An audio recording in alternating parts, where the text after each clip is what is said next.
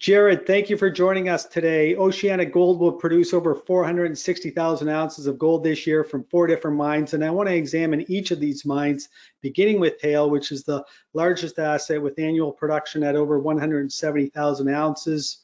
Haile is an open pit mine located in South Carolina. Can you just provide an overview of production year to date, along with cash costs and also the all-in sustaining costs at Haile? Sure. Thanks, James. Um, look, Haile is our largest producer and uh, also the primary provider of our growth over the next few years. Um, at the halfway mark of the year, we released our results uh, a week or so ago. Uh, it had produced bang on half of its full year guidance. It produced a little over 90,000 ounces, and its guidance is 170,000-185,000 ounces. It did so at an all-in sustaining cost of around $1,400 an ounce. Um, and we're guiding to a full year guidance of $1,500-$1,600 per ounce.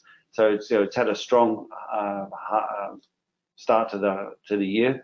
Um, we expect the third quarter to not be so strong at Haile because it's transitioning between pits. Uh, but then to, we expect to finish with a strong final quarter for the year. And you made mention of the fact that the all-in sustaining cost guidance for the year is between 1,500 to $1,600 per ounce. This is extremely high for an open pit mine. Maybe you can just elaborate on why it is so high. Yeah. Haile has a very high waste to ore strip ratio um, from its three operating pits. Uh, but what's really exciting about Haile, um, and exciting for the company and, and its shareholders, is that Uh, we're shortly about to uh, unlock the ore feed from the underground development that's uh, been going for just on almost a year. And it's really exciting because its waste to ore ratio is inverted. And so to put some numbers to that, you know, the open pit has a waste to ore ratio of anywhere between 10 to 12. Um, that's 10 to 12 parts waste to one part ore. The underground, we're going to have one part waste to eight parts ore. And the grade from underground is 2.5 times higher on average on a reserve basis than the material from the open pit. So we're moving from this three open pits with a high waste to ore ratio to about 20% of the ore feed going to come from this underground uh, ore source that is much higher uh, grade, lower waste. And that's the primary driver of a quite significant reduction in the all-in sustaining costs um, Uh, at both Haile, uh, which also powers the all-in sustaining cost reduction of the group as a whole. That underground ore source, uh, Haile Underground, we have said will be feeding the mill um, in the fourth quarter of this year. So we're very close, and looking forward to showing over time as that ore feed ramps up to its full run rate, Uh, getting that leverage benefit of that grade and and um, improved flexibility of of material movement in the pit. Because that's something else that also impacts the operating costs of Haile presently. Um, it was, uh, historically has been a very constrained site. Um, so there's a lot of uh, material rehandle. With the expansion permit that we got Uh, uh, uh, recently, that's allowed us and to expand our footprint, and that's going to give us, in time, much more flexibility and lower the amount of rehandle as well. And when the underground component is up and running in full production, which aspect of the mine will be or contribute more to future production, the open pit aspect or the underground? Uh, we still expect that the open pit ore feed will be the larger ore source. Uh, the underground will represent around 20% of the feed to the mill. But because of that um, you know, that grade being, as I said before, 2.5 times higher than the open pit grade, uh, you know, for a constant rate of material processing through the mill, you're going to get a significant increase in gold production and and reduction in the all-in sustaining cost. Gerard, in terms of exploration, maybe you can give us an overview of what you and your team are going to do at Haile. Sure. Right now we are drilling Horseshoe Underground. That's a Horseshoe Underground measured and indicated is the only material that we have in the mine plan at the moment. But there is some inferred material, so we're looking to kind of bring more of that uh, into the reserve. So that's target number one. We're also further drilling Palomino, which sits off near Haile underground, but not um, not contiguous with it. Uh, we're doing further drilling work to e expand its reserve size and hopefully bring that into the mine plan on completion of a pre-feasibility study that we're in the process of doing. Uh, and then we have further new target generation drilling. Uh, that's near the existing ore body. And uh, we're spending about $7 million in total this year on those three programs of work, all of which is in service of bringing more higher grade, uh, lower waste material to the uh, uh, mill. And that will obviously have continue that, that benefit that we're seeing from Haile underground material that we already have in the mine plan. Less waste to ore ratio, higher grade, uh, which powers the future of Haile. The second largest asset in terms of production at Oceana is the Didipio, which is located in the Philippines. Can you provide us with a brief overview of this mine and how it's performed in the first half of the year? Sure, James. Um, yeah, Didipio is a fabulous asset in our portfolio. It's a porphyry gold copper mine, generates strong free cash flow due to its low all-in sustaining cost. It had a strong first half. It's you know trending uh, to be at producing at the upper end of its guidance range for this year uh, at a low all-in sustaining cost of around $600 an ounce. Um, so clearly, uh, with gold prices being where they are, uh, it's able to generate a lot of free cash flow for us. Uh, it's a stable producer for the company. It's the nature of the ore body, um, and together with the fact that the we have a large inventory of open pit stockpile materials, uh, allows us to be fairly predictable, and that copper credit that we get um, contributes to the low all-in sustaining costs as well. And you and your team have also implemented an optimization study. How is that progressing? It's progressing well, and I'm really excited to be able to bring that to market in due course. Um, presently, you know, we're mining at a rate of around 1.6 million tonnes per annum, feeding a mill of uh, two, uh, 4 million tonnes uh, per annum uh, run rate that we use at the moment uh, with the, the difference being coming from open pit stockpile material. So if we're able to increase the feed from underground, that's much higher grade than the open pit stockpile material. All other things being equal, we can increase production of gold and, and, and copper and, and lower the unit cost. So our target is to have at least 2 million tonnes per annum coming uh, from underground. And again, to compare that with the 1.6 presently, that's quite an uplift. Uh, and that study uh, we expect to complete internally by the end of this year and, hopefully release to the market uh, in sometime in 2024. And, and again, the leverage potential of more gold from underground is, is really exciting at the Didipio. You have also undertaken a very aggressive drilling campaign at the Didipio to expand the resource. Can you provide details of this program? How many rigs, how many meters do you plan on drilling? Yeah, look, we're planning to drill about 20,000 meters uh, this year, and uh, we're well underway there.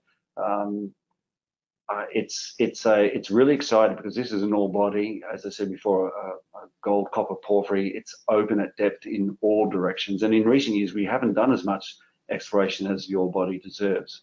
Now we're back into it uh, with a you know a very um, accelerated program, looking to, to define what exists there underground, and, and we put some results out in December which showed that you know there was mineralization at, at good grade, uh, better than reserve grade, uh, adjacent to where we are presently mining. So uh, anything that we can do to, to again bring more uh, uh, higher grade material from the underground ore body is really exciting.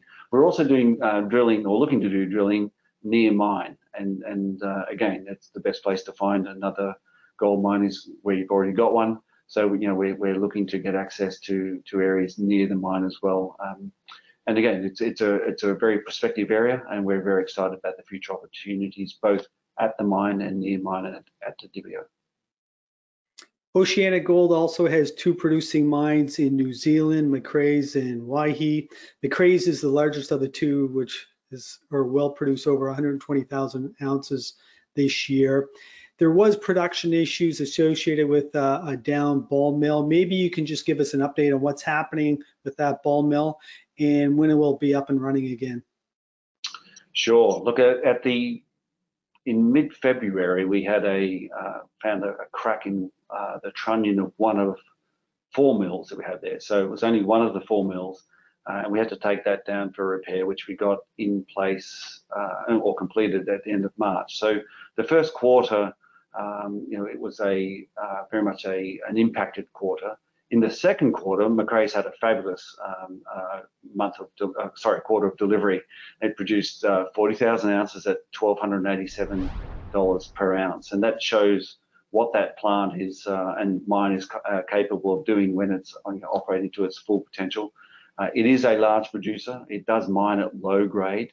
It's been going for 30 years, um, but the team there, you know, run the, the open pit mine extremely well. It's, it's very technically challenging in some respects, but but they are showing their technical capabilities and how well they run both uh, the mine and also the plant.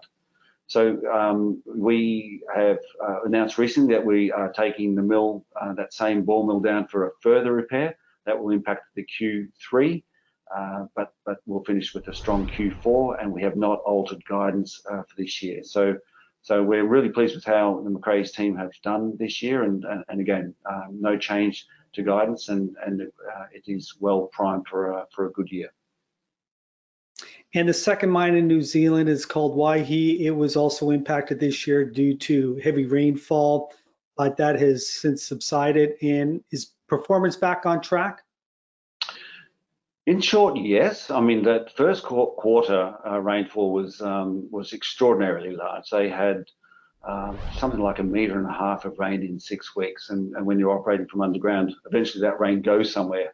Uh, so we didn't have access to some of the high grade material that we expected to have access to uh, in that uh, first quarter. The second quarter was much better. Um, we were able to get access to better grade material and obviously that, that translates into better production. We expect an even stronger second half uh, relative to the first half.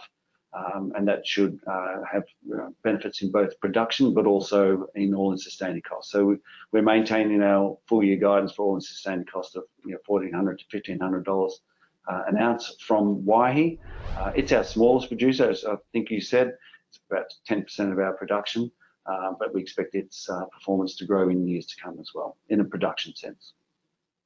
And I'm glad you brought that up because you do have a very aggressive drilling campaign underway with three rigs. Maybe you just give us an overview of, of what you're trying to accomplish. Well, at, at we have drilling around the existing ore body. That's the Martha Underground. And so that's all about extending the operation as it is today. But 10 kilometres away, we have a high grade deposit called Wharekirauponga. Um, and it, it has an indicated resource of 660,000 ounces at 12.3 grams per tonne. It's got an inferred resource of an additional 640,000 ounces at 7.8 grams per tonne. So we're talking a um, very high grade uh, ore body uh, potentially that you know subject to further drilling um, that we have three drill rigs on. We recently got that third drill rig on uh, in July, uh, so we have three drill rigs going now. Uh, ideally, I'd love more, uh, but we are somewhat limited in a number and location of drill rigs we can put there. Uh, we're targeting to get 1.1 billion ounces of indicated material uh, defined, uh, and that will allow us to underpin uh, the pre-feasibility study work that's underway at the moment, and we expect to release in 2024. But a fabulous um, prospect to have, given that, that it is such high grade and reasonably proximate. The Wharekirauponga is about 10 kilometres away from the Waihi plant, and and we would be uh, expecting if you know if it's developed to you know basically convey it uh, all the way to that existing plant, and that gives us tremendous leverage to existing infrastructure. Uh, but again, what's really exciting about Wharekirauponga is its high grade. Gerard, you and your team have implemented many steps to increase production and also reduce the all-in sustaining cost. Can you just summarize how these steps will impact production and costs over the next three years? Yeah, look, I think we are a little different and rare indeed in the gold industry. We have a three-year production growth profile that is um, unusually strong. It's, we have uh, production growing by around 30% over the next three years. That and a uh, combined with a reducing all-in sustaining costs. The primary driver of that is that increase in gold production and the lowering of unit costs that comes from the Haile underground development. again, constant uh, milling rate, but more gold uh, from underground at a much higher grade, 2.5 times the grade coming to a mill, um, and this at a much lower waste to ore ratio. So we expect that to be uh, both power the increase in production, but also the reduction in all-in sustaining cost. And of course, once we build out the Haile Underground, the associated capex that we're incurring this year to build it uh, will stop, and, and we have a concurrent reduction in uh, growth capital expenditure. So that perfect combination of growing production, um, reducing all-in sustaining cost, and less growth capital over the next three years all other things being equal, should drive a dramatic increase in free cash flow. Um, we also, it's not just a Haile story, we also expect over the next few years to uh, have more gold come out of Waihi, albeit, you know, it's a small producer so from, from a low base. Uh, and then, of course, you know, subject to exploration success at the Didipio and subject to exploration success at, at Haile further, you know, that, that, um, that stronger for longer potential exists in our portfolio. So you've touched on many of the improvements that you and your team have made in the past year and what you're going to do in the future, but OceanaGold is trading at a steep discount to its net asset value. I've seen some research reports with uh, as low as 0.6 times NAV. What will you and your team do to close this valuation gap in the coming months and years? Look, there's um, nothing better than just continually delivering on the guidance that, that we've put out in the market. Um, I think we are building a, an impressive record of doing so. Um, you know, we are uh, satisfying uh, our commitments to the market, and and and that that sounds a bit boring in some respects, but that's uh, the key message that we get from our shareholders: deliver on your guidance. Uh, and so, so we did last year. Uh, we intend to do so this year. And in time, uh, particularly if we can deliver on the, the growth uh, pathway that, that we have communicated to the market, that combination of, of uh, both proven delivery capability, but also delivering the growth that you have in the portfolio and that growth that is unique uh, eventually and sometimes suddenly, um, you can get that, uh, that market recognition that should feed through into a, uh, a higher price to value ratio. Um, you know, but but you know, it's uh, it, it takes time, and um, you know, everyone can be certain that what we're focused on is is achieving that delivery of guidance in a, in a safe and responsible way. Gerard, as we wrap up, what can investors expect in terms of news flow in the coming months from OceanaGold? Look, we're uh, putting the drill rig into a lot of places across our portfolio, and so you can expect that we'll continue to release exploration results that have tremendous leverage potential across uh, our business. Uh, we have an annual site visit to Didipio next week, and I expect that we'll get some um, uh, good notes, I hope, from the people that are coming to our site and seeing Didipio and, getting a sense for the quality of the team we have there, the quality of the people we have running it, and the upside potential that exists both from the ore body but also at the plant.